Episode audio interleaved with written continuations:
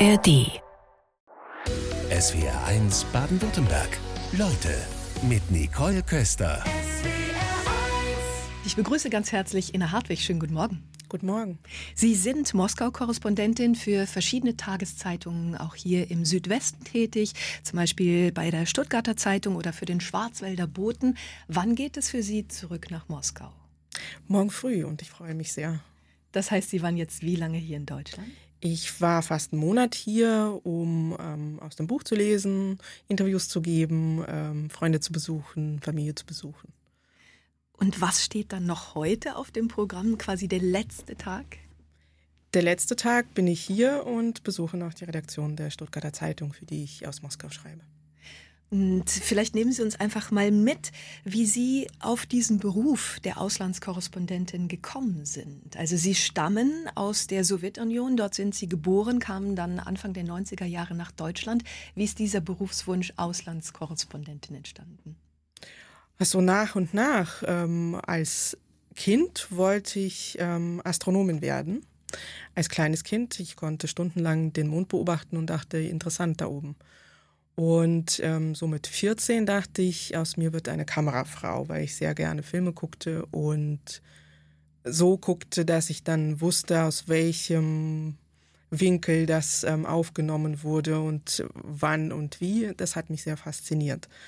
Ich wollte ein Praktikum machen und damals, ich ähm, bin in einem Dorf aufgewachsen und damals sagte man mir, man müsste in eine größere Stadt, wo man solche Dinge machen kann.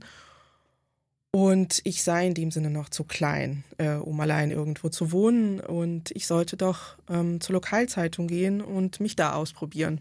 Hatte mit Kamerafrau-Dasein wenig zu tun, aber ich bin dann tatsächlich zur Lokalzeitung und ähm, habe mich da ausprobiert mit dem Schreiben. Und beim ersten Termin fand ich das so faszinierend, mit der Sprache zu arbeiten, dass ich der Lokalzeitung treu geblieben bin und ähm, noch in der Schule eben schrieb über Kaninchenzuchtvereine, Bürgermeisterwahlen. So was man dann macht bei der Lokalzeitung. Genau. Und dann dachte ich, naja, das kann man ja so nebenbei machen. Ich studiere mal Architektur. Und habe das auch tatsächlich angefangen, merkte aber sehr schnell, naja, das mit dem Architektendasein wird nichts. Ich sehe mich auf keiner Baustelle dieser Welt, will lieber schreiben. Und habe das Studium geschmissen und bin als Praktikantin nach Stuttgart gezogen. Und ähm, habe dann auch als Praktikantin später hier bei, der Stuttgarter, bei den Stuttgarter Nachrichten gearbeitet.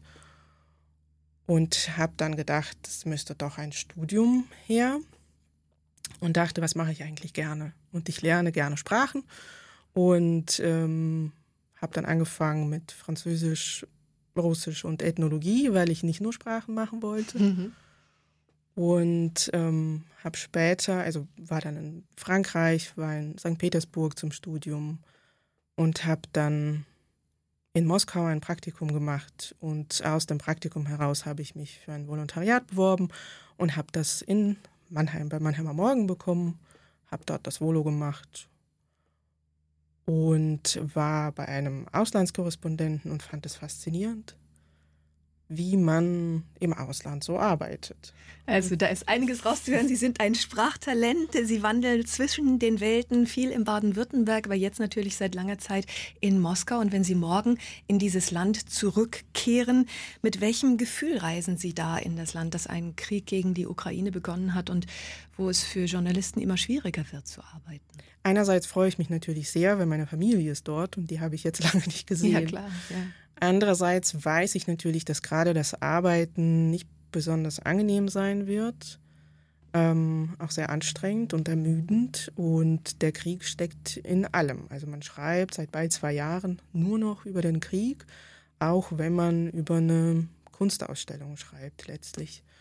Und das ist natürlich, ähm, nimmt einen sehr mit und ähm, macht manchmal wütend, manchmal total hilflos, enttäuscht und denkt auch manchmal, was mache ich eigentlich hier? Mhm. Und warum sind sie so? Und man versucht es zu verstehen und man versucht das anzugehen und das schafft man manchmal, hoffe ich. und manchmal so gar nicht. Als gestern die Meldungen aus Russland kamen über den Abschuss einer Interkontinentalrakete von einem Atom-U-Boot aus, was war Ihr erster Gedanke? Die übliche Drohgebärde. Also natürlich testet man das, man ist auch aus diesem Vertrag ausgestiegen, beziehungsweise man hat die Ratifikation zurückgenommen, die man früher durchaus, äh, der man früher durchaus zugestimmt hatte. Und man äh, droht, das kann Russland sehr gut. Und man will nach außen zeigen, wir sind so wie die Amerikaner auch. Also sie haben das auch nicht ratifiziert und wir nehmen das zurück. Ist das die Strategie, Drohgebärde? In vielem ja. Man will sich äh, als mächtig präsentieren und es gibt sowohl im offiziellen Russland als auch äh, in der Gesellschaft die bereits schon in der Sowjetunion verbreitete Meinung, nur mit Angst erzeugen wir Respekt und das lebt man. Wie tief sitzt das denn? Mit Angst erzeugt man Respekt? Sehr tief. Unfassbar tief. Überhaupt, äh, dass man mit Angst etwas erreichen kann. Also sowohl im Kleinen, also in der eigenen Familie, bei Kindern, als auch dann im Größeren in der Gesellschaft. Und äh, das funktioniert ja letztlich auch, weil Angst ein sehr schreckliches Gefühl ist. Und wenn man weiß, dass man vielleicht alles verlieren könnte, geht man zum Beispiel nicht so einfach auf die Straße. Wie gehen Sie persönlich mit dem Thema Angst um? Die Frage wird Ihnen wahrscheinlich häufig gestellt als Journalistin, die nicht ganz ungefährlich lebt. Die Frage wird mir tatsächlich immer gestellt. Und ähm, ich würde sagen, ich verspüre keine Angst, was meine Arbeit angeht. Es gibt gewisse Sorgen und die sind mehr geworden seit äh, dem Kriegsanfang 22. Und ähm, wenn ich, glaube ich, jeden Tag Angst hätte, was zu machen, dann müsste ich dort weg, weil dann könnte ich dort nicht arbeiten. Es sind tatsächlich äh, Sorgen, was passieren kann, wenn ich dieses Thema mache, was mit meinen Gesprächspartnern passiert, was mit meiner Familie passiert, ob ich die Akkreditierung äh, bekomme, äh, was man machen müsste, damit man sie nicht verliert. Äh, man macht sich Sorgen um die Kollegen. Ähm, solche Dinge. Aber Angst an sich ähm, habe ich verspürt, als ich die abfallende Drohne hörte, weil es tatsächlich äh, um, um das Leben ging, weil ich mir dann gedacht habe, was passiert, wenn sie bei uns im Hof runterfällt. Ähm, sonst beim täglichen Arbeiten ist es weniger die Angst. Es ist eher ein äh, gewisser Pegel an gestiegener Aufmerksamkeit für gewisse Dinge, ähm, mehr vielleicht innere Unruhe, Anspannung, Misstrauen auch von mir aus, von den Menschen mir gegenüber auch. Solche Dinge. Viele Kolleginnen und Kollegen sind gegangen. Was lässt Sie weiterhin in Moskau bleiben?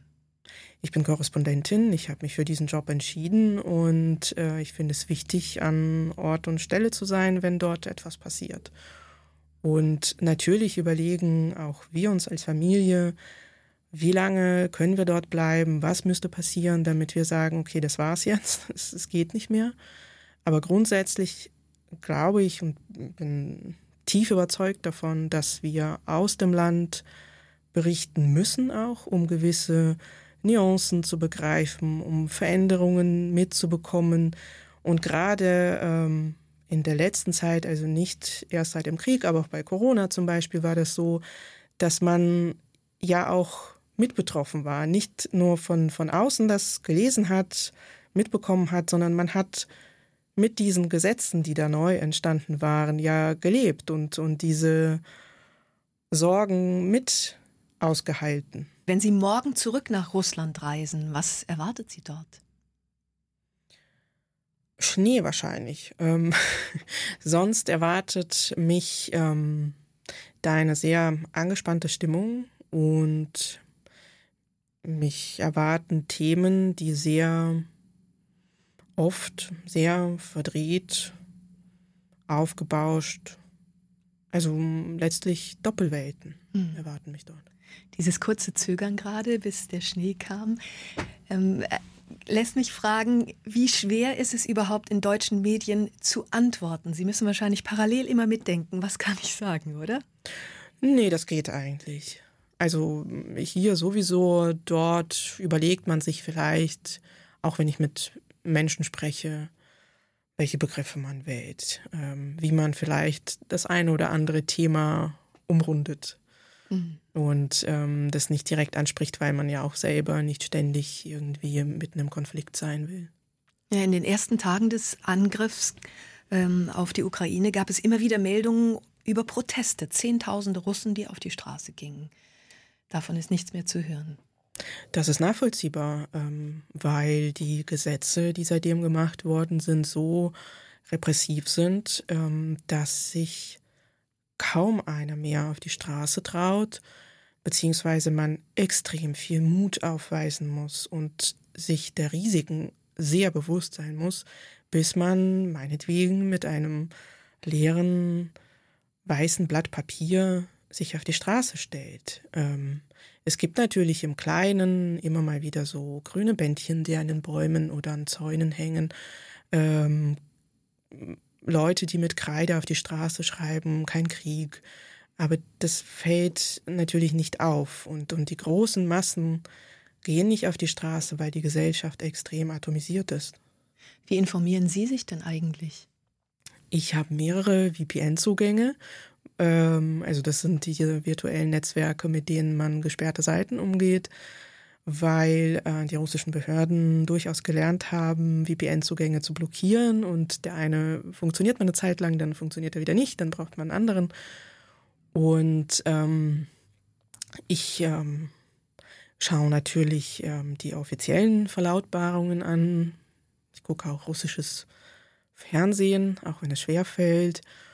Und ich informiere mich auch über unabhängige Medien, die es in Russland durchaus noch gibt. Die sind gesperrt.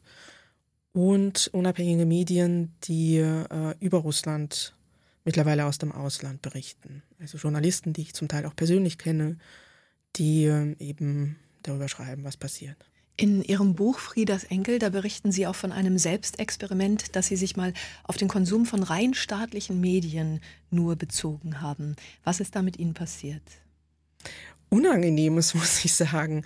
Ich ähm, wollte mal, also ich habe ja quasi zwei Experimente gemacht. Ich habe vor Jahren mal eins gemacht, weil ich dachte, ich habe da mit einer Dame zusammengelebt und dachte, es kann doch nicht sein, dass sie das alles so glaubt. Und ähm, habe tatsächlich eine Woche lang mich aus den anderen Nachrichten ausgeklingt. Ich habe äh, nichts anderes mehr gelesen, nur russisches Fernsehen geguckt. Ähm, meistens am Abend, manchmal auch tagsüber. Und das macht Erstaunliches mit einem. Mhm. Weil man ähm, anfängt zu zweifeln an dem, was man sonst so gedacht hat. Dann denkt man, hm, kann doch sein, dass das so ist, wie sie das berichten. Und vielleicht habe ich was übersehen in meiner Ansicht. Und dadurch, dass man das ja täglich so in kleinen Häppchen serviert bekommt, ähm, ja, fängt man tatsächlich an zu zweifeln. Das fand ich äh, sehr beängstigend, muss ich sagen. Und ich habe äh, jetzt im Frühjahr das so ein bisschen wiederholt. Ich habe einen Tag lang Fernsehen geguckt. Man muss dazu sagen, äh, seit dem ersten Versuch sind ein paar Jahre vergangen. Die russische Propaganda ist viel schriller und viel krasser geworden. Also man kann sich das zum Teil, also ich zumindest, mir schwer anschauen, weil es so schrill, so verdreht, ähm, so eine verkehrte Welt ist und auch so aggressiv und hasserfüllt ist, dass man da wie so Kraft braucht, um sich dem zu stellen. Also man, wenn ich so Nachrichten gucke, äh, weil man das ja einfach machen muss, um zu erfahren, wie stellt die russische Seite dieses oder jenes dar, dann ist das wie so ein tiefes Einatmen, so jetzt gucke ich mir das an. Äh, und ich habe in diesem Frühjahr tatsächlich nur einen Tag Nachrichten sozusagen geguckt, aber über mehrere Tage hinweg, weil ich das kraftmäßig nicht mehr konnte. Das Verstummen einer Gesellschaft, um zu überleben, das beschreiben Sie sehr eindrücklich in Friedas Enkel. Sie haben sich da auf Spurensuche Ihrer Vorfahren gemacht. Und können Sie mal beschreiben, wo sich Ihre Vorfahren wann und wo niedergelassen haben? Bis wohin konnten Sie es zurückverfolgen? Eine lange Geschichte, aber was war so der Ursprung? Der Ursprung, den ich zumindest belegen kann, ähm, ist in Wolinien. Das liegt heute in der Ukraine. Dort ähm, haben meine Großeltern gelebt, dort sind sie geboren, sind Nachfahren von Deutschen, sind dort in deutschen Siedlungen groß geworden. Und ähm, das hat dafür, dazu geführt, dass sie mehrmals verschleppt worden sind, eben weil sie Deutsche waren. Zum einen ins, ähm, ins Reich im Zweiten Weltkrieg, also da kamen sie ähm, in den Wartegau, das ist im heutigen Polen, und wurden dort, weil sie sowjetische Bürger waren, zurückverschleppt nach dem Krieg in den russischen Norden, in ein Lager, in eine Sondersiedlung für ja, deutsche Ukrainer Balten, also alles, was äh, dem stalinistischen Regime als unangenehm, unangenehm erschienen war. Und dort ist ähm, mein Vater zur Welt gekommen und viele seiner Geschwister. Dort lebten sie äh, zwar nicht hinter Zäunen, aber in einer Siedlung, aus äh, der wegzulaufen völlig sinnlos gewesen wäre, weil drumherum nichts war als Wald und dort mussten sie hart schuften, jahrelang. Können Sie mal beschreiben, wie diese Welt Ihre Großmutter Frieda geprägt hat? Was war sie für ein Mensch? Das äh, hat sie sehr unterkühlt werden lassen. Ähm, Frieda war eine Frau, die sehr viel Leiter tragen musste und ähm, dieses Leid so in sich verschlossen hat, dass sie sehr wenig darüber sprach und sich äh, zum Teil einfach in Gewalt äußerte. Und ähm, sie hat sehr viele Kinder zur Welt gebracht und hat sie quasi durchs Leben gepeitscht, wie sie sich selbst durchs Leben gepeitscht hat. Sie hat sehr wenig über ihre Vergangenheit gesprochen. Und wenn, dann nur sehr punktuell, so quasi dort geboren, dort äh, übergesiedelt nannte sie die Deportation und äh, dort hingebracht. Also sie ähm, war nie eine, die entschieden hat, wo sie leben will oder die sich wahrscheinlich auch nie gefragt hat, was für ein Leben sie gern gelebt hätte. Weil sie keine Alternative hatte? Genau. Und weil sie sich ähm, auch gar nicht dagegen hätte wehren können. Sonst wäre das Leben noch schlimmer geworden. Warum hat Ihre Großmutter keine Fragen gestellt? Das kann man, glaube ich, auf eine gesamte Gesellschaft übertragen. Sie haben da Antworten gefunden. Weil sie nie Fragen stellen durfte. Und weil Fragen stellen immer zu Gewalt von, vom Staat äh, geführt hätte. Und davor hatte man Angst. Man hat in Angst gelebt. Sie hat ähm, mehrere Deportationen überlebt und sie hat in einem Lager gelebt, das äh, von Bewachern beschützt wurde. Und äh, man hat sie sogar, weil sie ähm, an einem Johannisbeerstrauch genascht hatte, hat man sie in eine Arrestzelle gesteckt. Und das prägt natürlich. Und, ähm, und sie hat in einer sowjetischen Gesellschaft gelebt, deren Ideologie es war, immer für die Zukunft zu leben. Man, man lebte dafür, dass die helle Zukunft irgendwann mal eintritt. Das heißt, alles Vergangene hat man verschlossen und nicht darüber gesprochen, sondern immer nach vorne geblickt. Nur wusste man nicht, was diese helle Zukunft sein sollte. Sie haben über die Propaganda der russischen Staatsmedien berichtet. Wie ist das eigentlich in der Schule? Neutrale Informationen gibt es da doch sicherlich nicht.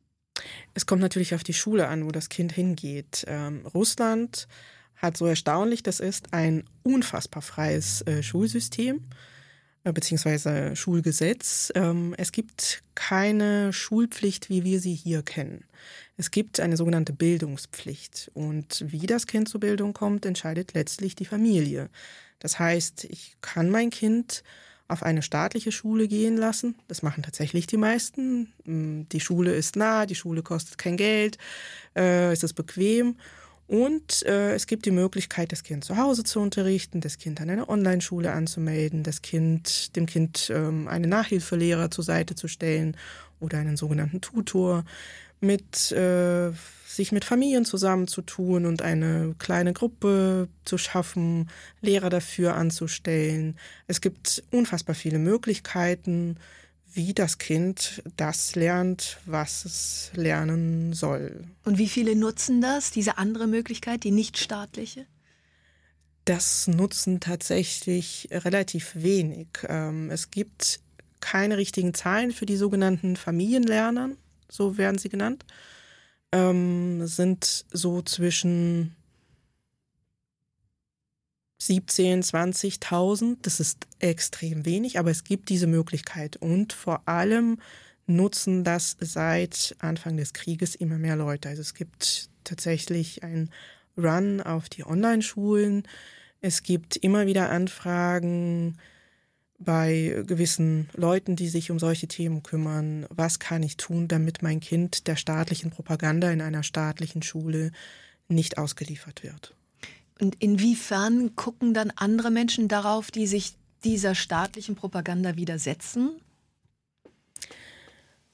Ähm, Sie meinen die Leute, die sowieso sich gegen den Staat positionieren? Naja, es gibt ja die einen, die ganz klar sagen, wir schicken unser Kind auf die staatliche Schule. Sie sagen, das sind die meisten. Wird man zum Außenseiter, wenn man das Kind eben nicht staatlich unterrichten lässt? Wie ist das?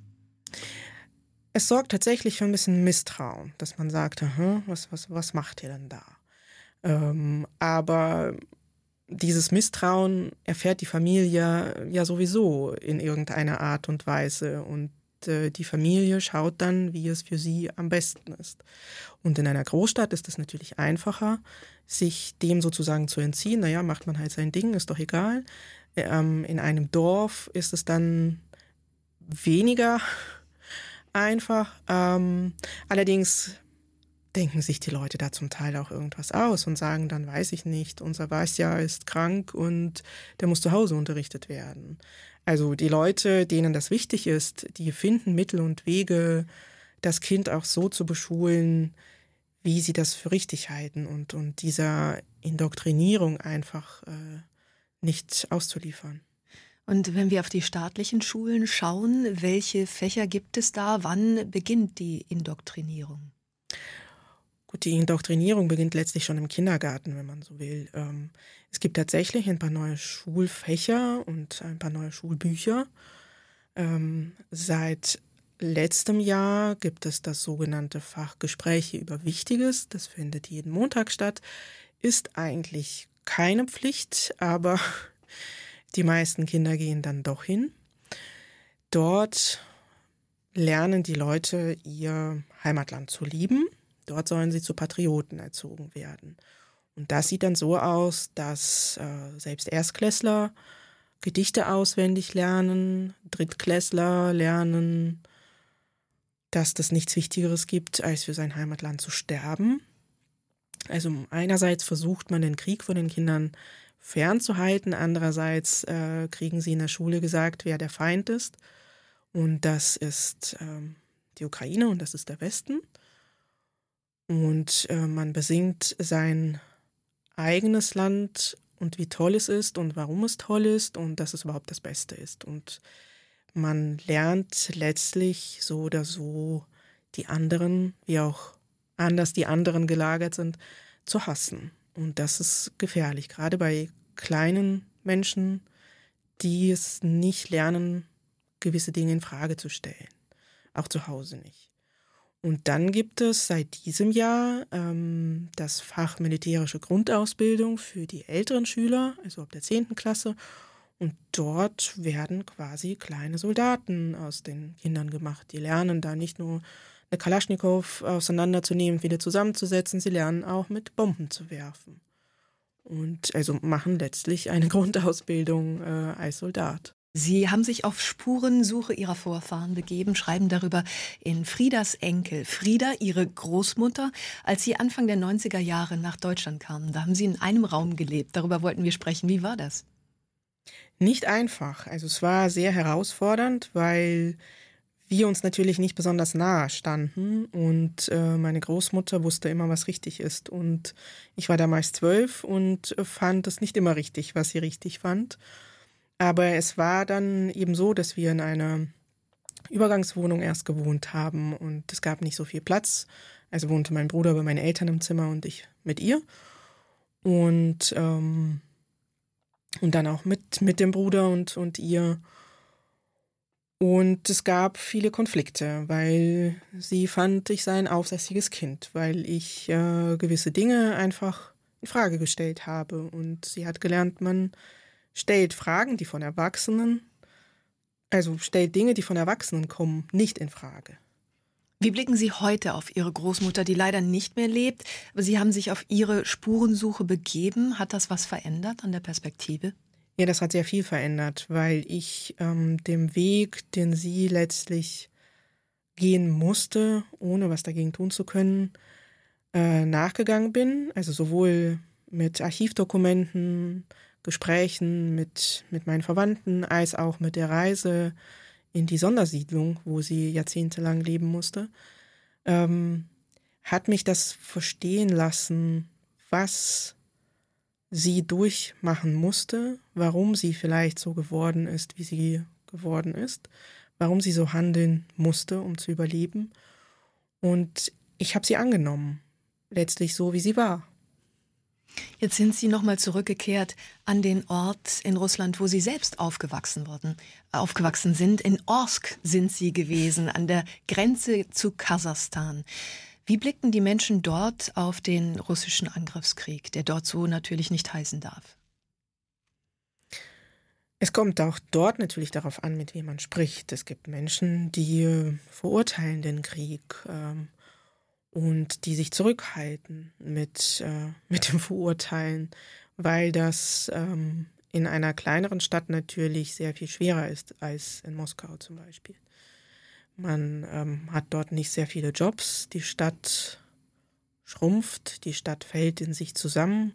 Früher gab es dort viele Werke, ähm, die fast alle mittlerweile zu sind man findet keine Jobs und wenn man schon einen Job hat, äh, dann hält man an ihm.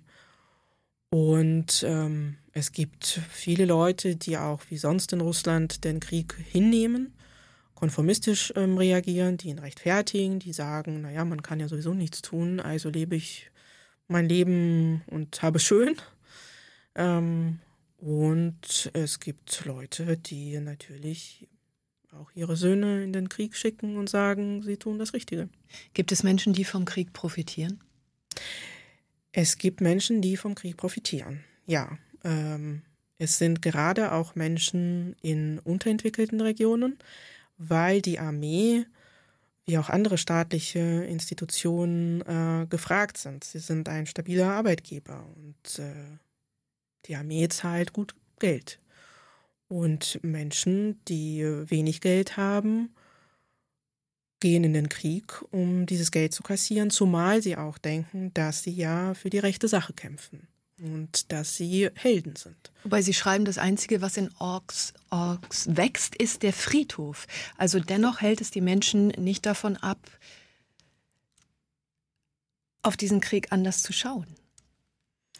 Das hält sie nicht ab, weil sie, wie gesagt, ähm, damit leben, dass ihr Sohn, Vater, Bruder, ähm, Partner für das Richtige in den Krieg gegangen ist. Die Propaganda erzählt den Menschen, sie kämpfen um ihr Heimatland, sie verteidigen ihr Heimatland, sie sind Helden und man will Held sein. Und natürlich betrauert man äh, den Gefallenen, aber man erzählt sich und den anderen, dass er ja für das Richtige gestorben ist. Sonst wäre das ja noch schwerer zu verkraften, wenn man dann sich eingestehen würde in dem Moment, er ist total sinnlos dahingegangen. Und ich glaube, das wird noch Jahrzehnte in Anspruch nehmen, damit die Menschen begreifen, das war sinnlos, der ist sinnlos dort gefallen. Aus Kirchheim schreibt uns gerade Martha Kloss und schreibt, was sendet ihr denn heute für einen Quark? Die Frau ist doch unglaubwürdig und widerspricht sich selbst. Wenn es in Russland so gefährlich ist, dann kann sie bei so viel ihrer Wahrheit kaum dort zurück. Macht doch mal eine Sendung über die Propaganda der USA oder dürft ihr das nicht? Naja, wir sind ja die Guten. Inna Hartwig, was sagen Sie dazu? Ich bin immer wieder erstaunt, äh, wie viel russische Propaganda auch im Westen einsickert und wie wenig sich manche Menschen Gedanken darüber machen, was sie eigentlich sagen, was sie damit bewirken und wie wenig sie letztlich in Frage stellen. Ich lebe dort, ich sehe das mit eigenen Augen und das ähm, stellt sie ja vollkommen in Frage und sagt, ich rede Quark, ich rede keinen Quark. Und ähm, man ist wenig bereit, sich dem zu stellen. Woran liegt das? Haben Sie eine Erklärung gefunden? Ich fürchte, dass es daran liegt, dass auch äh, im Westen die Diskussionskultur ein bisschen zurückgeht, dass sich das so aufheizt, dass man nicht mehr bereit ist zuzuhören, sondern seine Meinung zu verbreiten, ohne dass diese Meinung irgendwie unterlegt wäre. Ich fürchte auch, dass das daran liegen könnte, dass die Menschen nicht bereit sich, äh, sind, sich mit den Dingen zu befassen und sich zu fragen, was habe ich eigentlich hier für Rechte und was für Rechte haben die Menschen dort nicht. Man lebt hier in einer Demokratie. Ja, sie hat ihre Schwierigkeiten. Ja, es gibt Fragen auch äh, an die Politiker hier. In Russland gibt es keine Demokratie. Dort kann man für das, was man hier so sagt und sagen darf, ins Gefängnis wandern. Was könnte Ihnen passieren für das, was Sie hier und heute jetzt sagen und wenn Sie morgen wieder in Moskau ankommen? Ich hoffe, es passiert mir nichts. Ähm, es kann mir passieren, dass ich an der Grenze zurückgehalten werde und man mir Fragen stellt. Das passiert tatsächlich äh, gar nicht so selten. Ähm, ich verbreite wahrscheinlich in den Augen der russischen Behörden Fake News und diskreditiere die russische Armee. Ähm, ich mache das nicht auf Russisch mm, und hoffe, dass mir das hilft. Ähm, Auch Russen beherrschen Deutsch? Ja, aber nicht die russischen Behörden. Also mit dem Englischen wäre es ein bisschen schwieriger. Es ist tatsächlich ähm, irgendwo eine Gratwanderung, sich zu überlegen, was man sagt und was man schreibt. Nun halte ich das aber für wichtig, dass man schreibt und sagt, was da vor sich geht. Und natürlich gibt es Themen, die ich äh, nicht mehr anfasse. Das sind vor allem die Kampfhandlungen in der Ukraine. Das kann ich aus Moskau nicht machen, weil ich dann quasi direkt äh, die Armee sozusagen diskreditieren würde. Das ist ein Straftatbestand ähm, nach russischem Gesetz. Das macht das Leben dort nicht einfacher. Und ähm, umso mehr verletzten mich solche unüberlegten Sprüche, weil die Leute offenbar null bereit sind, sich damit auseinanderzusetzen, was das für ein Land dort ist und was für ein politisches System dort vorherrscht. Werden zu wenig Fragen gestellt? Hier oder dort? Hier, weil diese Meinung ja hier eben auch vorzuherrschen scheint. Ich weiß nicht, ob das zu wenig Fragen sind. Ähm, ich glaube, man will sich nicht damit auseinandersetzen. Und ähm, es ist sehr viel Unwissen da. Und immer noch, so glaube ich, diese romantische Vorstellung von der großartigen russischen Seele und auch ähm, dieses Schuldgefühl wegen des Zweiten Weltkrieges. Nur vergisst man dort, dass es sich dabei um die Sowjetunion gehandelt hat und die Sowjetunion nicht nur aus Russland bestand. Und da wird auch oft ein Fehler gemacht, die Sowjetunion gleich Russland zu setzen. Ähm, der deutsche Überfall und die großen Verluste waren vor allem auf dem Gebiet der ukrainischen und der belarussischen sowjetischen Republik. Und das muss man mitbedenken, dass wir auch vor der Ukraine eine Art Schuld zu begleichen haben. Ina Hartwig bei uns als Moskau-Korrespondentin beobachten Sie natürlich auch die Beziehung Russlands zum Nahen Osten. Wie ist das Verhältnis Russlands zur Hamas? Ein sehr gutes letztlich. Ähm, Moskau empfängt die Hamas seit Jahren freundlich und versucht sich auch als Konfliktlöser letztlich zu etablieren. Es hat auch gute Beziehungen zu Netanyahu, und zu Hamas. Und es hat jetzt die Massaker vom 7. Oktober nicht verurteilt. Es war auch eine Delegation der Hamas vor kurzem in Moskau. Also wie installiert sich Putin in diesem Konflikt? als Retter des kleinen unterdrückten Mannes letztlich oder als Retter von unterdrückten Völkern. Das versucht es nicht nur im Nahen Osten, sondern sieht sich auch zum Beispiel in Afrika so, dass man sich zu etablieren versucht als einer, der gegen Kolonialismus ist, der gegen Ausbeutung ist, also quasi das Gegenbild vom großen bösen Amerika. Inwiefern versucht Putin die Geschichte umzuschreiben? Inwieweit? Also in welchem Bereich? Jetzt im Nahen Osten oder? Also er versucht es ja in vielen Bereichen, da haben Sie vollkommen recht. Aber wenn wir jetzt aktuelle Beispiele nehmen und seine Rolle, da versucht er ja auch wirklich sich zu installieren. Vor allem schreibt er die Geschichte seines eigenen Landes um. Und äh, das macht er sehr vehement. Und ähm, sonst sieht er sich tatsächlich als einer, der für die Menschenrechte kämpft, so äh, bescheuert das klingt. Ähm, aber tatsächlich die Menschen, die durch Kolonialismus gelitten haben, sie einzubinden, die durch äh, Globalisierung gelitten haben, sie einzubinden. Und das gelingt ihm gar nicht mal so schlecht. Ja, er macht den Westen jetzt dafür verantwortlich, dass der Nahostkonflikt über viele Jahrzehnte einfach nicht gelöst ist. Kommt diese Erzählung an?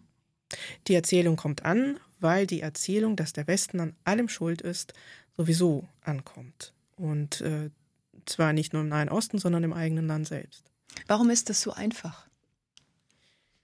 Weil ähm, das offizielle Russland oder überhaupt die Gesellschaft ähm, immer einen Schuldigen sucht. Und es ist natürlich einfacher, die Verantwortung an jemand anderen abzuschieben, als selbst diese Verantwortung zu übernehmen. Für die Ukraine oder den Krieg in der Ukraine sieht Russland ja auch den Westen als Schuldigen. Und äh, das propagiert es auch so, so weit. Es nennt quasi den Krieg einerseits militärische Spezialoperation, das ist der offizielle Sprech. Ähm, Putin nimmt aber das Wort Krieg auch selbst in den Mund, indem er sozusagen den Krieg des Westens gegen Russland als Krieg bezeichnet, nicht seinen Krieg gegen die Ukraine. Ja, er verfühlt sich, fühlt sich als der Verfolgte und äh, hat es sich in der Opferrolle bequem gemacht, könnte man das so sagen? Genau, das macht äh, die Sache natürlich für das Land einfacher, für die Menschen einfacher. Sie können mit diesem Abschieben der Verantwortung ähm, quasi ruhiger schlafen. Sie müssen sich da keine Sorgen machen. Das ist ja alles richtig so. Dann sage ich danke für Ihre Bereitschaft, hier heute Vormittag zu berichten. Ihnen eine gute Rückreise morgen nach Moskau, Ina Hartwig. Vielen Dank. SWR 1 Baden-Württemberg. Leute, wir nehmen uns die Zeit.